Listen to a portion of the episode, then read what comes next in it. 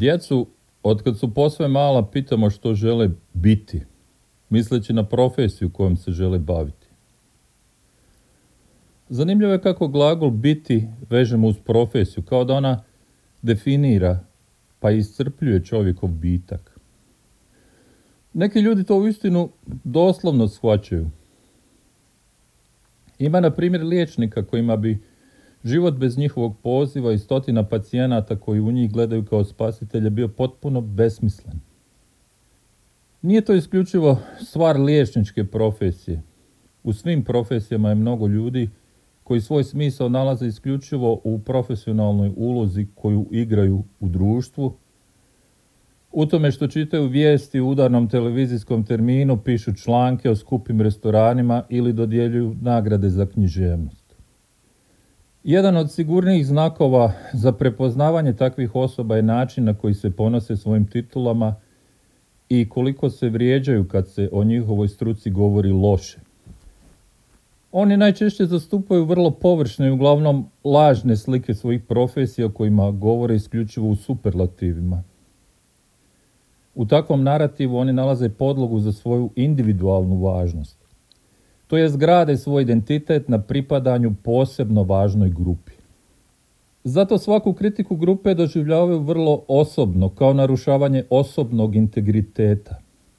Kad takvi kažu da si uvrijedio cijelu struku, zapravo žele reći da si povrijedio njihovo visoko mišljenje o sebi kao pripadnicima te struke. Pored toga što je iritantno i štetno za okolinu, definiranje osobnog značenja i smisla prvenstveno kroz vlastitu profesionalnu ulogu onemogućuje pojedincu da se uistinu ostvari. Još je zen monah Amakuki u vezi s tim rekao. Pogledajte naše današnje posjednike položaja, ugleda pa i učenosti. Što oni rade? Učenjak je uhvaćen u klopku učenosti, čovjek na položaju i od ugleda položajem i ugledom, a bogataš svojim bogatstvom. Oni pate zbog toga. Umjesto da su u mogućnosti da to upotrijebe, oni su time opterećeni. Budući da usto čvrsto prijanjaju, nikad ga ne mogu odbaciti. Oni nisu drugo doli njegovi čuvari. Ostaviti sve, odbaciti sve. Pravi je put da se sve skupi i da se sve posjeduje. Možda još zlokobnije što takav pristup čovjeka čini slijepim za društveni kontekst i značenje njegove profesije. Umjesto da sagledaju stvarnu društvenu ulogu vlastite profesije, pogotovo u njenim negativnim aspektima, pojedinci o njoj spredaju mitove i bajke i glorificiraju njen značaj i povijest. Takvi pojedinci vjerojatno su češći u zanimanjima koja se smatraju uglednim i prestižnim, a znanost je svakako takvo zanimanje. Knjiga Disciplined Minds Jeffa Schmidta objavljena je još 2000. godine, a ja sam je prvi put pročitao 2007. godine. Kad je situacija u svijetu i u znanosti ipak bila nešto drugčija nego je danas. Vrijeme je da se Schmidtova knjiga ponovo pročita, jer se mnogi od njegovih zaključaka danas čine manje paradoksalnim i sumnjivim nego što je to izgledalo prije 22 godine. Schmidt se u svojoj knjizi bavi ulogom visoko obrazovanih profesionalaca u društvu i pokazuje kako ih njihovo bespogovorno pristajanje uz vlastite profesije i institucije obezvređuje kao pojedince i kao građane korisne društvu te ih pretvara u sluge sustava. Takvi profesionalci često djeluju u suprotnosti s interesima zajednice, a u skladu s interesima statusa quo i trenutne raspodjele moći i bogatstva u društvu. Ne poistovjećujte se s institucijom, pa o njoj govorite kao o njima, a ne kao o nama. Pojedinci koji se nazivaju radikalnim profesionalcima, ali koji se poistovjećuju s institucijama koji ih zapošljavaju i ne vide sukob između onoga zašto su angažirani i onoga zašto misle da treba raditi. Neutralizirani su ugradnjom u sustav. Schmidt je fizičar koji je 19 godina radio kao urednik u časopisu Physics Today, a nakon objavljivanja knjige dobio je otkaz jer je knjigu navodno napisao u vremenu u kojem je trebao raditi za svog poslodavca. On zapravo u samom uvodu u knjigu to i priznaje. Ova knjiga je ukradena, djelomično napisana na ukradenom vremenu. To jest, osjećao sam da nemam izbora nego to učiniti na taj način. Kao i milijuni drugih koji zarađuju za život, ja sam davao većinu svog najkvalitetnijeg vremena svom poslodavcu. Schmidt naravno nije dobio otkaz zbog ove rečenice, dobio je otkaz jer su njegovo ponašanje i pristup poslu s vremenom postali prijetnja i smetnja njegovim poslodavcima. Drugim riječima, njegova ideologija i razumijevanje vlastitog rada i profesije bili su nespojivi s ideologijom poslodavca – pa iako riječ ideologija rijetko vežemo uz radno mjesto i poslove profesionalaca, Schmidt prilično uvjerljivo pokazuje da je svaki posao profesionalca neraskidivo vezan uz ideologiju. Prvenstveno ideologiju netalasanja, odnosno pristajanja uz načine na koji svijet funkcionira i podržavanje takvih načina vlastitim djelovanjem. Najgore su ideologije koje se pretvaraju da to nisu, nego da su navodno stručnost ili čak način na koji svemir prirodno funkcionira. Rad općenito postaje sve ideološki, pa tako i radna snaga koja ga obavlja. Kako je tehnologija olakšala proizvodnju, zapošljavanje se pomaknulo iz tvornica urede, gdje se posao vrti oko inherentno ideoloških aktivnosti kao što su dizajn, analiza, pisanje, računovodstvo, marketing i druge kreativne zadaće. Naravno, ideologija je cijelo vrijeme bila prisutna na radnom mjestu. Poslodavci su uvijek pomno ispitivali stavove i vrijednosti ljudi koje zapošljavaju, kako bi se zaštitili od sindikalista, radikala i drugih čiji bi loš stav potkopao radnu disciplinu. Danas će, međutim, za relativno mali, ali brzo rastući dio poslova, poslodavci pažljivo procijeniti vaš stav iz dodatnog razloga, njegove ključne uloge u samom poslu. Na takvim poslovima, kojih ima u svim područjima, od novinarstva i arhitekture do obrazovanja i komercijalne umjetnosti, vaš pogled na svijet prijeti utjecajem ne samo na količinu i kvalitetu onoga što proizvodite, već i na samu prirodu proizvoda. Ovi poslovi zahtijevaju striktno pridržavanje zadanog gledišta, pa je preduvjet za zapošljavanje volja i sposobnost primjenjivanja onoga što nazivam ideološkom disciplinom. Dobar dio Šmitove knjige može se čitati kao opća analiza i kritika rada i ideologije koja se u radu ispreda, a koja se posvuda u društvu, pogotovo u okviru obrazovanja, predstavlja kao zdrav razum. Usko usmjereni pojedinci mogu raditi na način koji je više sličan stroju i obaviti više posla po satu. Što više, ljudi koji imaju manje vještina ili su one jednostavnije mogu biti manje plaćeni. Stoga poslodavci nazivaju podjelu rada učinkovitom. Ali ona je učinkovita samo ako se zanemari društvena cijena organizacije proizvodnje na način u kojem su poslovi obično monotoni i nezadovoljavajući. Takvi poslovi umjesto da omoguće pojedincima da razviju svoje mentalne i fizičke sposobnosti tako što će ih slobodno i potpuno upražnjavati, odnosno umjesto da budu zabavni, otupljuju um i tijelo i usporavaju osobni razvoj onih koji ih obavljaju. Sustav proizvodnje koji učinkovito funkcionira prema ciljevima poslodavca ne mora nužno učinkovito funkcionirati prema ciljevima zaposlenika ili prema ciljevima društva općenito. Poseban je naglasak knjige ipak na poslovima profesionalaca, a pogotovo znanstvenika fizičara.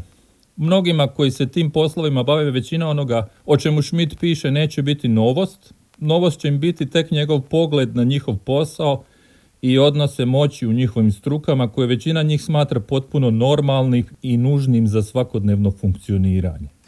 Podjela rada unutar istraživačkih projekata često je toliko hijerarhijska da raspodjela oblasti više nalikuje onoj u vojsci nego u demokraciji.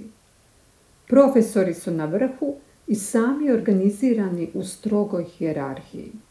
Obično možete reći tko je na vrhu gledajući tko dobiva publicitet, jer profesori koji imaju najveću moć unutar projekta fizike obično sebe imenuju glasnogovornicima i zabranjuju drugim profesorima da razgovaraju s novinarima. Sljedeći u nizu su fizičari istraživači koji su doktori znanosti koje profesori zapošljavaju svojim saveznim ugovorom ili novcem s projekta. Fizičari istraživači dobivaju profesorske plaće, ali ne dobivaju stalno zaposlenje ili pravo glasa na sastancima svojih sveučilišnih odjela za fiziku. Slijede postdoktoranti, a na dnu su diplomanti. Među tim znanstvenicima nema čak ni privida demokracije. Profesori na vrhu hijerarhije imaju potpuno kreativnu kontrolu nad eksperimentom. Ako fizičar ispod samog vrha ima pravi utjecaj na ono što se radi, to nije zato što to osigurava demokratska struktura, već zato što je pojedinac na vrhu slučajno dobar šef i to dopušta. Strukovno dostojanstvo znanosti, nekakvu idealnu i imaginarnu znanost i njen dignitet, često brane profesionalci bez individualnih kvaliteta. Takvi se često predstavljaju kao moralne vertikale zato što ideal znanosti i sve one legende o znanosti koje su usvojili na studiju pripisuju sebi. No, znanost i akademija te institucije na kojima se znanost odvija su okružja kao i sva druga. To su područja kompleksnih međuljudskih odnosa, igara moći, nadmetanja i dominacije i nema u njima ničeg institucionalnog što bi od tih poslova činilo nešto vrijedno divljenja, što bi predstavljalo ideal izdvojen izvan uobičajenih načina društvenog funkcioniranja. Pa ipak, mladi ljudi često nisu svjesni funkcionalnih aspekata svoje profesije i u nju ulaze s idealima koje moraju napustiti ukoliko u takvim sustavima žele opstati. Schmidt smatra da je to strašan gubitak talenta i energije najboljih mladih ljudi i porobljavanje pojedinaca koje sustav u sebe pripušta. Tako na domjenku uz vino i sir nakon kolokvija na anglistici studentica prve godine diplomskog studija skupi hrabrosti priči predavaču, poznatom profesoru s drugog sveučilišta i postaviti pitanje o književnosti.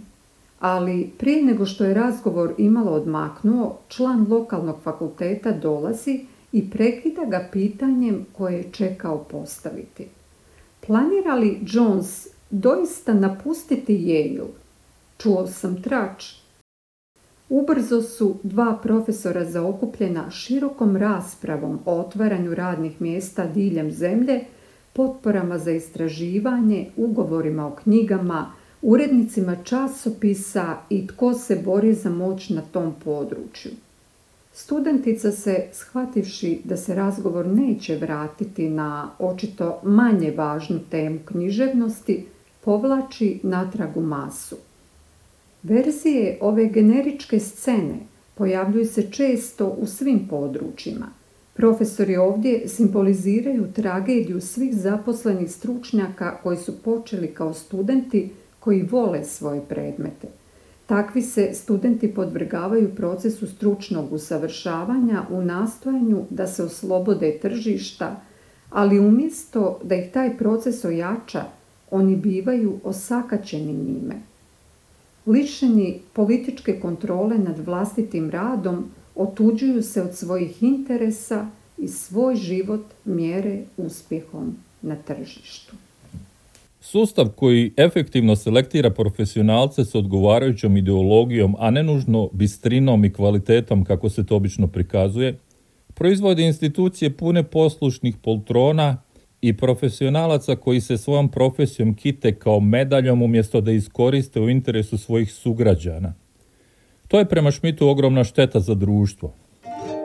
Sustav koji potencijalno neovisne mislioce pretvara u politički podređene klonove jednako je loš za društvo kao i za zakrždale pojedince. On jača moć korporacija i drugih hijerarhijskih organizacija, potkopavajući demokraciju. Kao što ću detaljno objasniti, to čini tako što proizvodi ljude koji su korisni hijerarhijama i samo hijerarhijama.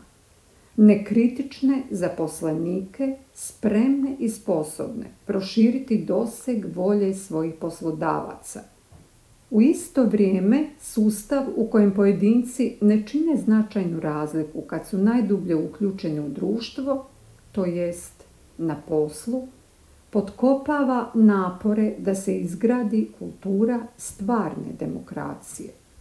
Znanstvenike je nažalost često lako kupiti i upregnuti u propagandu najružnijih interesa – Ogroman je broj primjera koji bi ovo mogli potvrditi, a možda je najsvježija situacija koju smo osvjedočili u doba pandemije koronavirusa. Nema čega se tu znanstvenici nisu napričali i čega su se sve pokušali naprodavati. Često je, nažalost, vjerojatnije da će se istina o znanosti čuti od neprofesionalaca nego od znanstvenika. Bio je potreban društveno osviješteni neprofesionalac da pokaže što treba učiniti. Godine 1994. pomoćni pravnik koji je radio za odvjetničku tvrtku koja je zastupala duhansku kompaniju, djelujući pod imenom Mr. Bac, poslao je 4000 stranica tajnih dokumenata duhanske tvrtke aktivistu protiv pušenja. Ovi razotkrivajući cigaretni papiri pokazuju koliko je neugodno lako za dobrostojeću organizaciju dobiti ono što želi od uglednih znanstvenika. Strategija duhanskih kompanija bila je koristiti znanstvenike kako bi opasnosti cigareta izgledale kontroverzno. Kompanije ovise u činjenici da mnogi promatrači koji čuju riječ znanstvenik naivno misle da su nepristrani. Tako je čelnik vijeća za istraživanje duhana, koje je bilo glavna organizacija za istraživanje zdravlja u duhanskoj industriji, rekao kongresu. Mi smo znanstvenici i tražimo znanstvenu istinu. Međutim, kako je javnost postajala sve svjesnija potrebe da se zapita za koga stručnjaci rade, duhanskoj industriji postalo je sve teže, ali još nije nemoguće koristiti svoje kontrirajuće znanstvenike kako bi naveli ljude da misle kontroverzno kada čuju o nalazima istraživanja koja impliciraju duhan u bolesti i smrti. Rezultati znanstvenog istraživanja nisu opće dobro, čak ni kad su posve istiniti, reproducibilni te uistinu pripadaju rastućem tkivu prave znanosti. Novac naime određuje tko će biti vlasnik takvog rezultata u svakom primijenjenom nadepistemološkom smislu. Primjene znanstvenog rezultata su u tom smislu posve nekomunalne, odnosno ovise o profitnim interesima financijera, kao što ovise i uvjeti koji su doveli do financiranja upravo takvog znanstvenog rada, a ne rada neke druge vrste. Razdvajati znanost i od ove elementarne društvene činjenice je zabijanje glave u pijesak tako tipično za današnje znanstvenike koji redovito glume kako je njihovo istraživanje potpuno neovisno o sociologiji, usmjereno isključivo na stjecanje znanja i stvar njihove vlastite odluke. Schmidt pokazuje kakva je istina o projektnom financiranju znanosti i koliko je različita od onoga što bi znanstvenici o svom poslu voljeli misliti. Naivna je vjera koju mnogi imaju u znanost i u to da je ona utočište od ovog svijeta i spas od svega onoga što u njemu ne valja. Znanost ne dolazi izvan ovog svijeta, nego je proizvod ovog svijeta, a znanstvenici su ljudi koji u prosjeku žele manje više iste stvari kao i svi drugi ljudi. U ovom je svijetu znanost često najprljavija borba za novac i prestiž, u kojoj se njeno idealno utemeljenje potpuno gubi. Stoga je bezrezervna vjera u znanost naivna, jer podrazumijeva i bezrezervnu vjeru u ovaj svijet. A znamo da ovaj svijet sigurno nije najbolji od svih svjetova. Odlučio sam napisati ovu knjigu dok sam i sam bio na diplomskom studiju, stječući doktorat iz fizike. I bio sam uznemiren kad sam vidio kako mnogi najbolji ljudi odustaju ili su izbačeni. Jednostavno rečeno, oni studenti koji su bili najviše zabrinuti za druge, imali su najveću vjerojatnost da će nestati, dok su njihovi egocentrični, usko fokusirani vršnjaci bili spremni za uspjeh. Najdruže ljubiviji, najsimpatičniji i najodaniji pojedinci, oni koji su tvrdoglavo nastavili cijeniti ljudski kontakt, bili su hendikepirani u natjecanju. Bili su u nepovoljnijem položaju, ne samo zato što su im interesi bili široki, već i zato što su ih njihova uvjerenja o velikim problemima kao što su pravda i društveni utjecaj natjerala da zastanu, razmisle i preispitaju. Njihovo oklijevanje i razmišljanje usporilo ih je, ohladilo njihov entuzijazam i skrenulo im pozornost na druge prioritete, stavljajući ih u nepovoljniji položaj u odnosu na njihove žestoke generacijske kolege koji se ništa nisu pitali. Shvatio sam da su i poslodavci favorizirali ljude koji su svoje brige o velikim stvarima držali pod kontrolom, uvijek na poziciji od sekundarne važnosti u odnosu na dodijeljeni im posao. Stoga sam uvidio da su obrazovanje i zapošljavanje samo dosljedan, ali duboko manjkav sustav. Schmidt je nakon dobivenog otkaza tužio svog poslodavca i u toj tužbi uspio. Čim je vraćen na svoje radno mjesto dao je otkaz. Ne znam što se danas s njim događa, ali knjigu i 22 godine nakon što je napisana mogu preporučiti kao aktualan osvrt na rad i profesionalce. Autor teksta Antonio Schieber. Text čitali Antonio Schieber i Gordana Schieber. Dialovi teksta iz knjige Jeffa Schmidt Previo Antonio Schieber. Snimio i montirao Antonio Schieber